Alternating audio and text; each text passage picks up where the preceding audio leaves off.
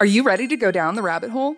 The All Things Alice podcast will explore the cultural phenomena of Alice in Wonderland. Frank Beddor, the author of the Looking Glass Wars trilogy, is your host through a wonderverse of interviews from all types of creators as they chronicle the dark yet empowering reality of Lewis Carroll's fantasies and answer the question what is it about Alice that captivates us still today? The All Things Alice podcast, available wherever you listen to podcasts.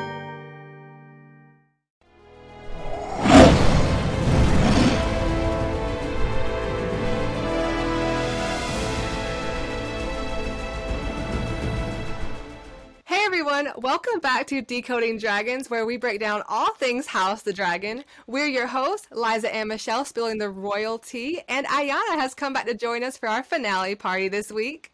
Today we also have an extra special guest. Elizabeth Sagan is joining us to break down the fire for this episode. Elizabeth is extremely well known in the Bookstagram community and is a fellow A Song of Ice and Fire fan and Fire and Blood reader as well. Elizabeth, we are so, so happy to have you join us today. Thank you so much for having me. I can't wait to talk about the last episode and about the whole season. Can you tell us a little bit about yourself and what you've thought of House of the Dragon so far this season? I love the show. Um, you know, many many people ask um, ask this question of whether a Game of Thrones is better than House of the Dragon or the other way around, and I think uh, both of them stand on their own, and both of them are great in their own way.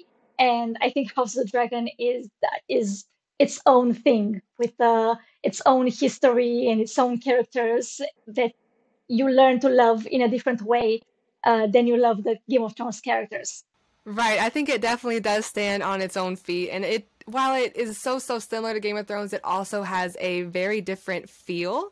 So um, we are so so excited to dive into what this finale was like. So um, we are going to be talking about what happened in House of Dragon season one, episode ten, the Black Queen, and uh, we are breaking down the lore for each episode. So there are going to be some spoilers in the later you know the later half of the episode, but we do try to save our book spoilers for the Fire and Dragon Dream sections, just so everybody who's watching it is aware. What did everybody think about the finale episode? Episode. I'm gonna keep my tea. Yo, okay. So everybody knows I kind of hated on season or episode seven.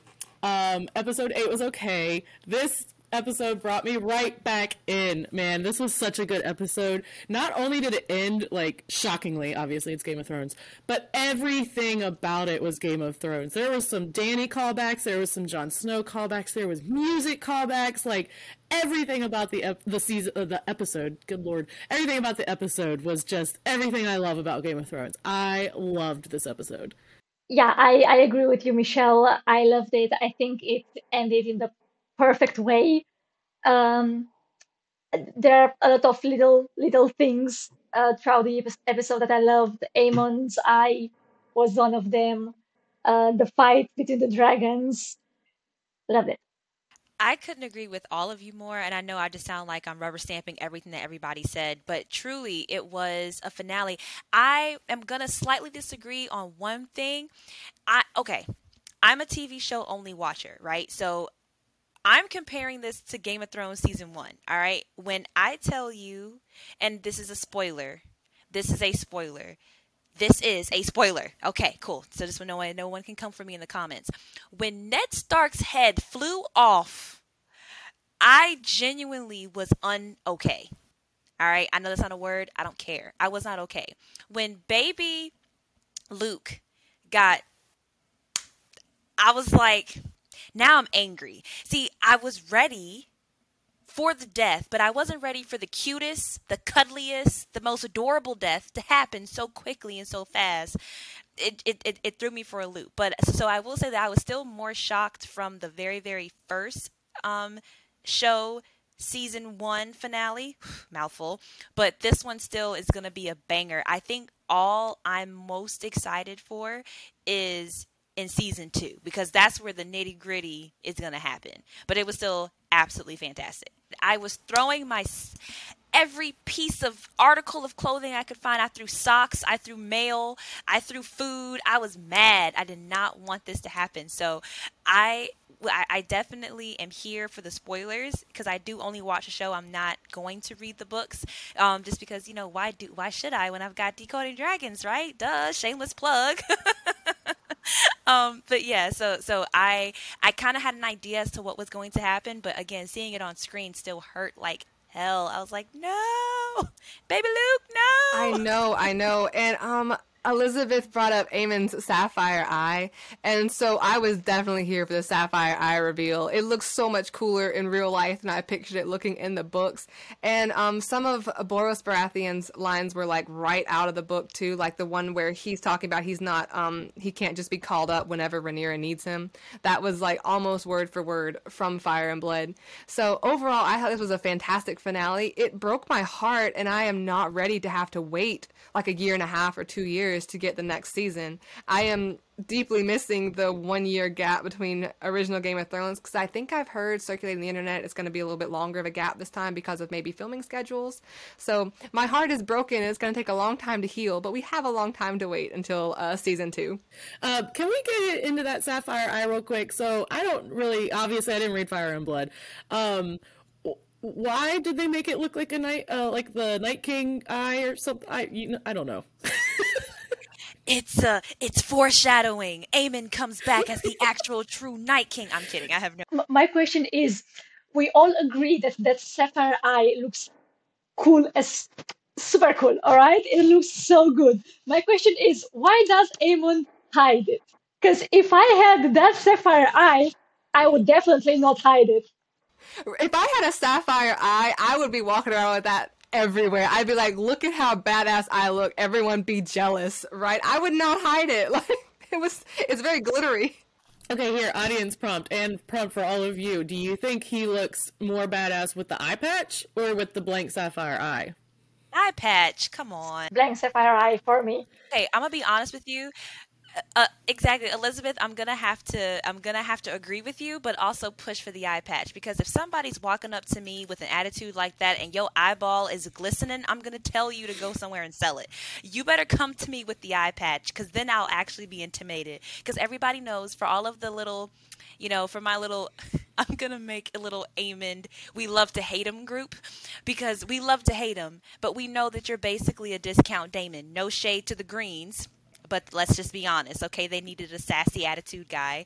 Um, and He's the wish.com to... Daemon. Exactly, yeah. Like I'm gonna need him to keep the eye patch on. It's gorgeous, but I'm not gonna take you seriously. I'm gonna be like shine bright like a diamond. As a person who really likes um, pirates in fiction, like I am I'm here for the eye patch just because like I'm I'm I'm here for the pirate vibe a little bit. So I'm gonna have to go for the eye patch. But the sapphire eye is killer and it's also definitely like book canon and we were all waiting for it. So it was a badass reveal. He's like, Yeah, I'm here now, bitches. But it's just I'm not here for the fact that you held on to this for this many years and you haven't tried to squash this some other way, you know? But we are going to talk about Aemond versus Lucerys in our blood section. So let's go ahead and jump into that because I have a couple questions for you guys. Okay, so Ayana and Michelle, what did you think about Rhaenyra's coronation on Dragonstone? Michelle, you go first. Ma'am, what an anticlimactic coronation. What is happening? I'm so disappointed. A, okay, I can't say I'm disappointed. It was a lovely scene because it was because it was the most down Rhaenyra could be, brought back up by giving uh getting her father's crown. But if we compare coronations, the fuck so Aegon gets this massive celebration in the dragon pit, and then Rhaenyra gets crowned as she's mourning the loss of her child. I, I, I was not here for that. I, I liked Rhaenyra's coronation more uh, because it was more emotional and closer to the to what to, to uh, the reader sort of uh, to those who are watching more like you felt that those people in front of her were like a family whereas uh, with Aegon those in front of Aegon were his subjects. Um, and it was a fake. That that coronation, Aegon's coronation, was a fake. But uh, Rhaenyra's was like a family, like p- people choosing to follow her because they wanted to, not because they were told to follow her, like it was in Aegon's case. So of course it wasn't that um, uh, so Im- impressive, but I felt it was mm, closer to like more, more heartfelt. I, I I actually yeah like I I, I feel I feel Michelle.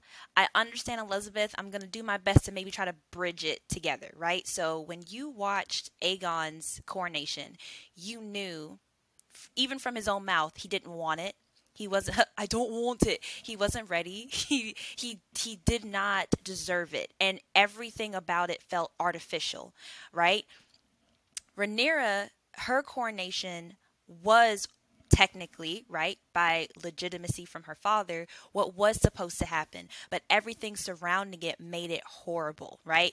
Um, and we should they really should have retitled this episode and called it the callback episode because so many things were happening right? Like we're getting the flashes of Rhaenyra's dragon along with her you know unfortunately graphic content warning just FYI you know like her losing her baby during childbirth while she also just lost her father. Like there's so much loss on the black team and there's so many things that the green team right out of their greed out of their um, their desire to keep the realm together, they're the ones kind of feeding this machine of hatred and lies and wanting to uphold duty under any cost. But Rhaenyra's side, kind of like Elizabeth was saying, it was more heartfelt. There was a faithfulness. There was a look. We understand what happened. And yes, nobody on Team Black is denying the steps that Rhaenyra took that led her there. But what we're saying is is that regardless of how she got there, she's there. And it's up to her to maintain what her father passed down. And I feel like everything that was happen, happening to her during her coronation was just loss after loss after loss after loss until finally she's just gonna, of course, at the end, we're gonna we're gonna get that Targaryen rage, like Liza said. So um, I thought that the coronation was beautiful in an extremely sad way, um, and I still don't like Aegon II. He can kick it. That's just my opinion. But it's okay though. It's okay though. But that's but that, that's why like this that that's why shows like this are so good because everyone's gonna have a different feeling and no one's wrong, right? Like obviously yes, like she didn't get fireworks and dragon fire and swords swinging around. You know, she lost her baby and got a crown, and she lost her father within the same 48 hours. She she's not feeling the ascension like she's supposed to and we as an audience are supposed to feel like she didn't deserve that. So michelle is still right. Elizabeth is still right you know? Well what i kind of appreciate is that the writers of this show are trying i, I feel like are trying to bridge the gap between the very contradictory season eight of Game of Thrones, where Daenerys had such a turn um, really quickly because she had so much loss really fast, and we're yeah. kind of seeing that happen with Rhaenyra. She's having loss after loss after loss, and then eventually she just turns around and bitch snaps and let's go. Um, so I feel like that was kind of a callback to kind of bridge that gap for the original series, and I appreciated that. I um, agree with Elizabeth. I really like the coronation. It felt so much more down to earth than Aegon's did. Like it felt genuine and realistic. And I got a huge callback to when Dany walks out of the fire and everyone like Jorah and her blood riders swear fealty to her. Um, when the Kingsguard, I do not remember if it's Eric with an E or Eric with an A, but he brings her the crown, and I got major like blood rider vibes from that um, kind of scenario. And you're right, like Rhaenyra is the queen they chose, like the people in front of her chose her. Even if the realm did not, they did. And I still love the fact that Daemon puts the crown on her head because, like I was saying, I don't think he's ever wanted the crown, but I think it was so important for him to have the crown that he put on Viserys' head a few episodes ago and putting it on Rhaenyra's head now. So I thought that was fantastic. And speaking of all the loss she endured, we do have to talk about Aemond versus Lucerys. So just get into it. Live your best life. Tell us how you feel. All right, so obviously spoilers, spoilers, spoilers um, for the end of this this episode. Um, I knew like we uh, we'll get into it in the fire section. So I did know how Luke died. I was not ready for it. I was still shocked with how it happened, mainly because you're going through a lot of conflicting thoughts of, oh, wait a minute, it doesn't look like the dragons are, are listening to their riders, right? So we think that um, they can control them. Obviously, they can't. And then fucking Vhagar just comes out of nowhere, and so there's conflicting thoughts of, oh wait, they can't control their dragons. Oh no, Luke is completely ill-equipped against Vhagar. and then you have Aemond who actually looks like he's regretting what happened, and so there's just just so many things happening right there. I think it was a perfect example of fuck around and find out, because it was obviously a mistake. Aemond didn't want to kill Luke, um, but he he rode on Vhagar, who is a battle dragon uh, who is an older dragon and a bigger dragon, and uh, he made it so that Vhagar thought it was a hunt. And then he wanted to stop Vhagar from hunting, especially after Luke's dragon attacked uh, with fire. So what what else was Aemond expecting to happen? Yeah, it's kind of like what what are you expecting? I was I was very disappointed in Uncle Aemond, okay? You're nothing like Uncle Daemon and we're disappointed in you.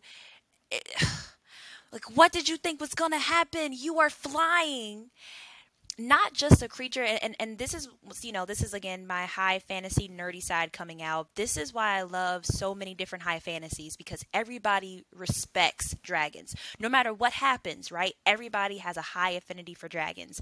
And what i enjoy and I'm what I'm very entertained with in Game of Thrones is how these dragons are attached to these people like the Targaryens, but they are not of these people, right? Like they are not going to just listen to you and do what you say do. At the end of the day, they are hunters, they are animals, they are predators. And if you put them in a form of, or if you are engaging them in some form of an attack, they are going to do that, right? And so, you know, people can probably go off, you know, on social media and in the comments about whose fault is it? Was it Aemond's for chasing uh, Luke, or was it Luke's dragon for breathing fire? I'm like, it's Aemond. All you had to do was just stay there. You already had his sworn, um, uh, his uh, his promise to protect Aegon. You already had the like the betrothal. Now you're just mad because you ended up with a cool looking eye. Like make it make sense. So no, I was I was very disappointed in his actions. I was very very sad to see uh, baby Luke go. I was like, no, baby Luke, no. Like that needs to just be like, if you put in the thumbnail, Liza, just be like, no, baby Luke. like that's like that's all I'm saying the whole time. Um, but yeah, uh, it was it was it was infuriating. And granted, yes, there was a little bit of regret in him, but everybody knows what he's gonna do to his mommy dearest. Uh, so see what had happened was like there was this fight, and I kind of didn't start it. All right, it wasn't me. I'm flying a mountain dragon, but I didn't do it. So he kind of dead because he hit me. I do want to shout out cinematography though because there were two shots of Vhagar that were just like oh, you're gorgeous. So the one when um, Luke lands at Storm's End, and then Vhagar's just kind of in the background with her giant ass like frog neck, and then when Luke is leaving and Vhagar just comes over, um, Ar- Ar- Ar- Arrax, Ar- Arrax. Arrax, thank you. uh, he, she just like flies over Arrax, and like he's like the size of a wing, like not even like. The, oh gosh, it was gorgeous. Agreed, agreed, and I do agree with you guys. I Aemond was playing with fire, all puns intended. Elizabeth made a good point.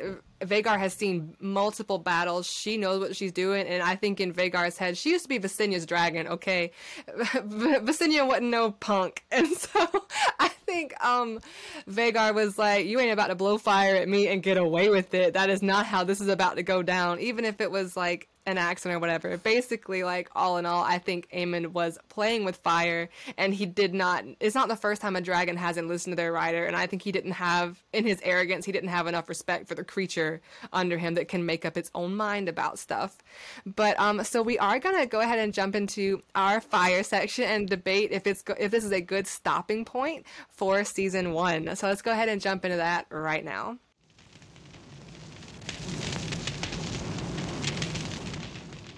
All right. So, my first question for both of you, Elizabeth and Liza, what did you think about how they ended season one? Meaning, like, is it a good stopping point to start season two with?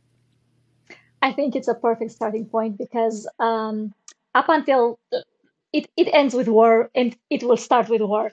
And up until that point, Rhaenyra was actually considering backing down and considering some peace terms um, because she was trying to protect the realm because she had uh, to respect Viserys' wishes. And as she said, I'm not here to be uh, the queen over the ashes uh, just because I want to sit on the Iron Throne, which I maybe I don't even want to do that, but Viserys said I'm, I'm his heir. Um, but after she loses her son, uh, there is only one way forward. And I loved so much that final scene that I took a screenshot and that final scene of her enraged, and you can see the decision in her eyes. Um, it's my desktop wallpaper right now. I totally agree. I think it was a fantastic stopping point because the whole episode had so many Daenerys callbacks, and especially that moment at the very end. I agree with what Elizabeth was saying. Like, this is the moment that Rhaenyra decides.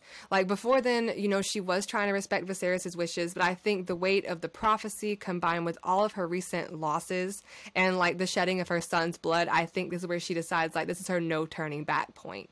It was, you know, like vengeance against her brother to some degree for usurping her throne, but now it's blood for blood. I think that made everything much more real and it made it so that she had to commit. She had to make a decision.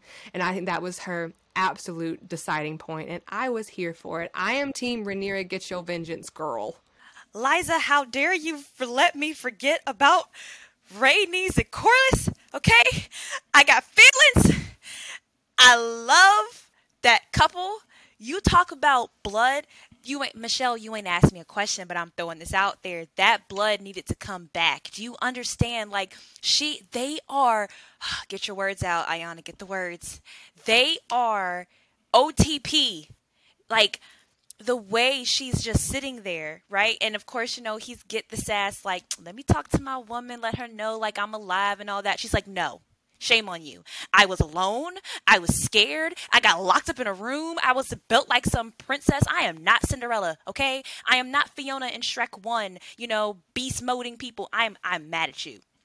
Now give me your face. Let me wipe this sweat off your face. I love like them they, together. They are so perfect and, and and and it's so nice to see the the standard, right? And that beautiful, beautiful moment. And I hope that nobody else is talking about it, so they can only hear it here at Decoding Dragons. But that beautiful moment when Corlys was when he finally was on his feet again, because he's been gone for a couple of episodes, and when he was basically talking to Rhaenyra, it was almost like just for a split second, it was like your oldest family member checking on you, like you going to school, you saved up some money, you got a car, like what are you doing with your life? And she's just like, well, here's what's going on. Here's what happened. Like it was a beautiful moment, like the family. And for just a split second, it didn't matter who her children were. It didn't matter who was sitting on the throne. It was just an opportunity for a family member to educate and really teach and guide you know another another set of family members. So Rhaenys is like she's my girl in another life. I was her. Like truly the like the two of them are so beautiful together and I'm so happy that we got that Velaryon blood back you know looking like a solid team again. Because I was like don't you know yes I'm gonna say it. Don't kill the only brother we had for the whole thing. Like we need him back okay? Please let's keep him. Yeah so to your point I do appreciate that um you can see the respect of the Velaryon blood, right? Like that's what they share. That's what the entire beginning of the season was about. And so you can see that that kind of respect. But I got two things. One, Rhaenys, my bitch. The entire episode, the shade on her face. Oh my gosh. Mm-hmm. Yeah. So every time when, when Daemon was like, you know, we have Meleys on our side, or near what? You have what? She's like, she's like, I ain't doing nothing without my husband. What did I tell you? But keep my dragon's name out your mouth. Every single scene she was in, at one point, I was so tickled by her shade. I was just kicking my legs like a little kid. I was like, oh, I'm here for this. I also noticed that she didn't kneel at the coronation scene either. I don't know if anybody saw that, but Rhaenys is not the queen who knelt, you guys, okay? Also, I um I just I just love their relationship so much, and I love they decided to take part in Rhaenyra's side for the sake of their grandchildren. I love to boil character motivations down to the one thing they're doing it for, and I think that Rhaenys and Corlys were doing it for their grandchildren, and I love that so much. Like they are just they are OTP. I am here for it. Yeah. She didn't kneel, and then she didn't bow her head when she was first introduced, when Daemon was introducing her in the um, war room. Which, by the way, I just thought of something else: the war table. Yo, it was like my favorite thing of the episode with the glow up with the war table. Oh, that was brilliant. It was so gorgeous. Um, the second thing I was going to mention earlier, Liza, you mentioned a lot of Daenerys callbacks which there were a ton, right? It was kind of emotional, same words in the same castle of the I don't want to rule over ash and bone, stuff like that. Yeah. So beautiful. But there was also a really quick Jon Snow callback moment um, in the moment that Ayana is talking about with Corlys and Rhaenys together when Corlys first wakes up. And Rhaenys is kind of explaining everything to Corlys, saying, Rhaenyra is actually keeping the realm together. She's calm, cool, and collected. And then it kind of transitions into the shot of Rhaenyra amongst the chaos and everything happening around her in the war room. Um, and it was the the music called back, and it was kind of a small callback to Jon Snow with how they did it. Um, that was a, a, detailed shot that you would really have to pay attention for, uh, because if you think about it, Jon Snow technically is a descendant, so his um, peace of mind, I guess, or his uh, mannerisms would be very similar to what we're watching, and I thought that was a really cool callback. Oh, absolutely, absolutely. And um, I also wanted to talk about the dragon that we got a chance to see Daemon approach as well. So we get to see Daemon approach Vermithor. So Vermithor is Jaehaerys Targaryen's dragon. We got to see Jaehaerys the very beginning of season one, House the Dragon.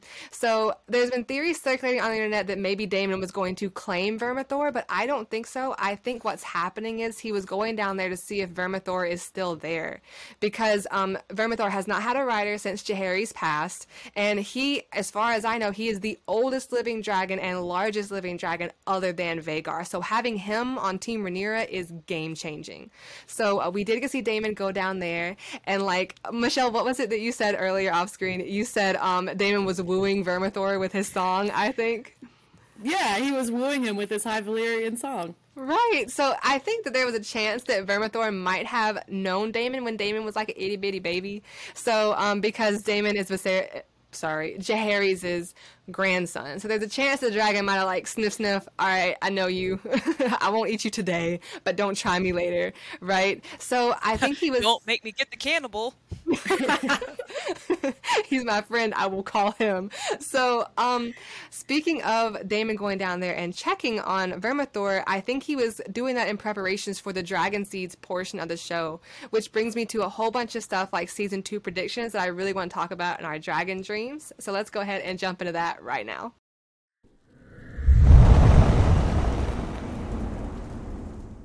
All right, so season two predictions. Obviously, we're going to keep it vague because there's a lot of stuff they can do and decide on and change their mind on between now and when they film season two.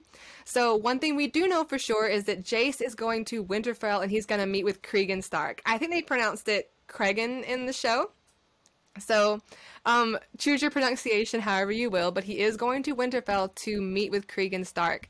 And there's something super cool about that because they make their pact that he'll come help the Targaryen cause through something called the Pact of Ice and Fire. And if I'm recalling everything properly, it's basically Jace is agreeing that I think Jace's firstborn daughter will marry um, Cregan's firstborn son, I believe. So while that does not necessarily happen in the Dance of the Dragons, we all know that Lyanna Stark marries Rhaegar Targaryen later on, and thus sort of completes the Pact of Ice and Fire because a Stark it kind of switches around, but a Stark daughter marries a Targaryen son. So that's just a super cool, like, super 200 year later follow through. So we will see uh, Jace going to Winterfell to meet with Cregan. And the dragon seeds are approaching. So Team Rhaenyra obviously knew that they had a bunch of dragons, but not a bunch of dragon riders. So they were trying to find people with enough Targaryen blood to claim and ride these dragons on their behalf. So, and one of the dragons that is claimed by a dragon seed is Vermithor, which I think is why he was like going down there to check and make sure that Vermithor was still there. So, we will see the dragon seeds portion in season two.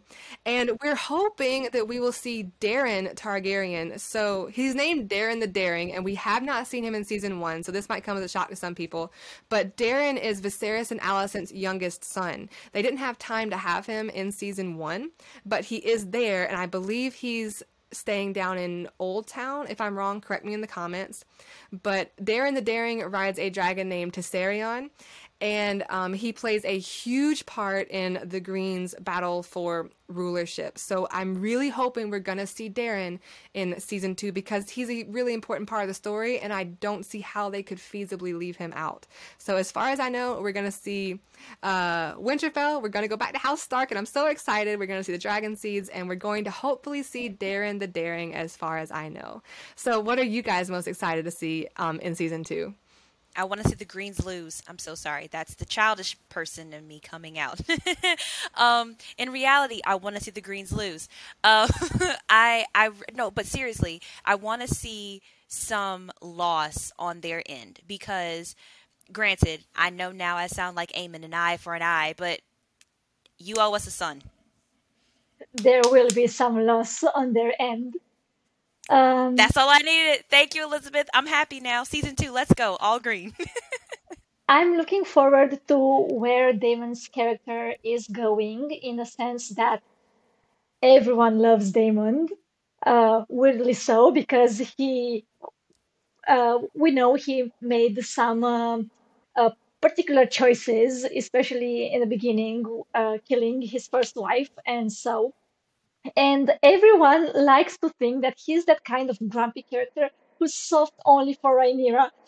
Um, and I think we saw the first change of that in this uh, final episode when he uh, strangled her, grabbed her by the throat. And I think we will see more of that in the uh, in the second season. I also saw some uh, read some articles about the producer who actually wants to uh, go in this direction with his character um, and I think it will be super funny to watch the reactions, the reaction of all the people who like to ship Rhaenyra and Daemon. You make a you make a really good point because everybody who's like Team Daemon. He is a morally great character, and I do, I do, I am here for some morally great characters, right? But I think that people who are like, they're like super Team Daemon for the show don't know what happens in Fire and Blood. And I think Rhaenyra knew about that side of him, but I don't think people are ready for what Daemon is about to get up to, and it may probably change some opinions about this character. So he still gets, in my opinion, I'm not going to say what it is. I'm going to be super vague. But whenever we get close to the end of House of the Dragon, this story that they're telling, in my opinion, he gets one of the most epic moments in the entire thing. But he's not a good character, if that like is vague enough to not be spoilers. He's epic, but he's not a good character.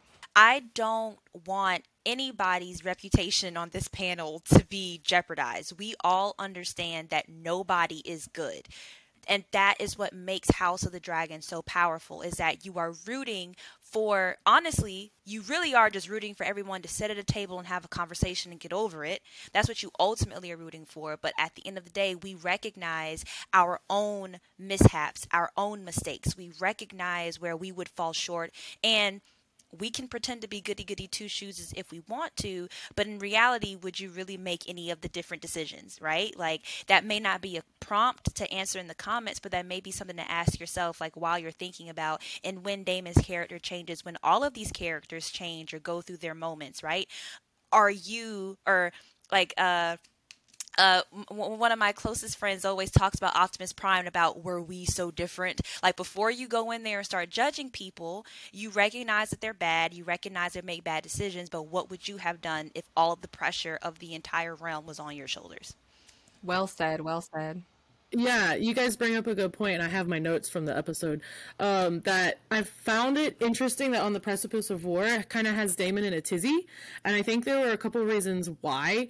Um, we haven't really seen him like that since he's been married to Rhaenyra, um, but I think he's struggling with having a ruler that he respects, which means he also has to kind of listen to her. So not only is he married to her, he's used to um, his brother being king, where he can just kind of run over whatever Viserys says, but now he wants to ensure that he respects Rhaenyra, but also asserts his power that he doesn't really have anymore. And then the he's like pushing her to go to war, and you can kind of see the internal struggle and conflict he's having with all of that. Right. I think that he's on the road down some bad decisions, but I am very interested to, like Elizabeth says, to see what the internet is going to start thinking of Daemon pretty soon. That's a that's a good point for sure. I think the internet will be mad because uh, um, the way in which his character will evolve will ruin their head canon, will ruin their fantasies about uh, his character. Good, good. Let let the thirst trap end. See him for who he truly yes. is.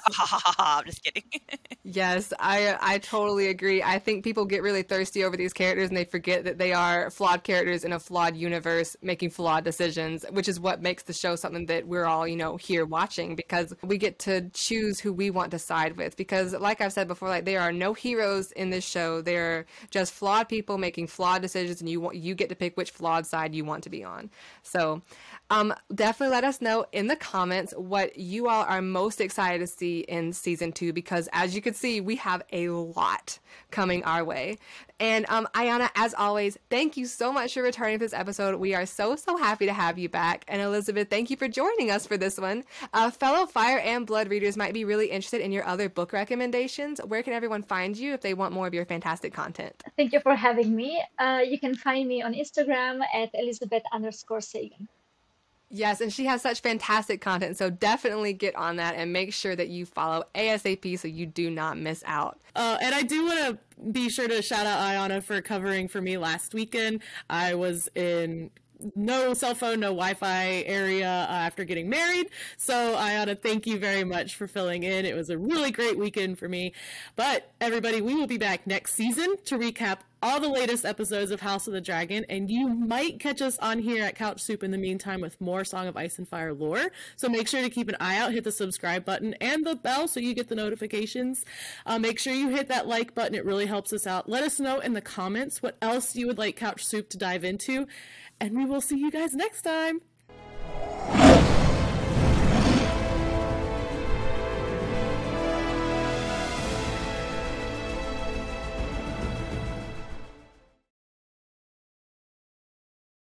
Are you ready to go down the rabbit hole? The All Things Alice podcast will explore the cultural phenomena of Alice in Wonderland Frank Beddor, the author of the Looking Glass Wars trilogy, is your host through a wonderverse of interviews from all types of creators as they chronicle the dark yet empowering reality of Lewis Carroll's fantasies and answer the question what is it about Alice that captivates us still today? The All Things Alice podcast, available wherever you listen to podcasts.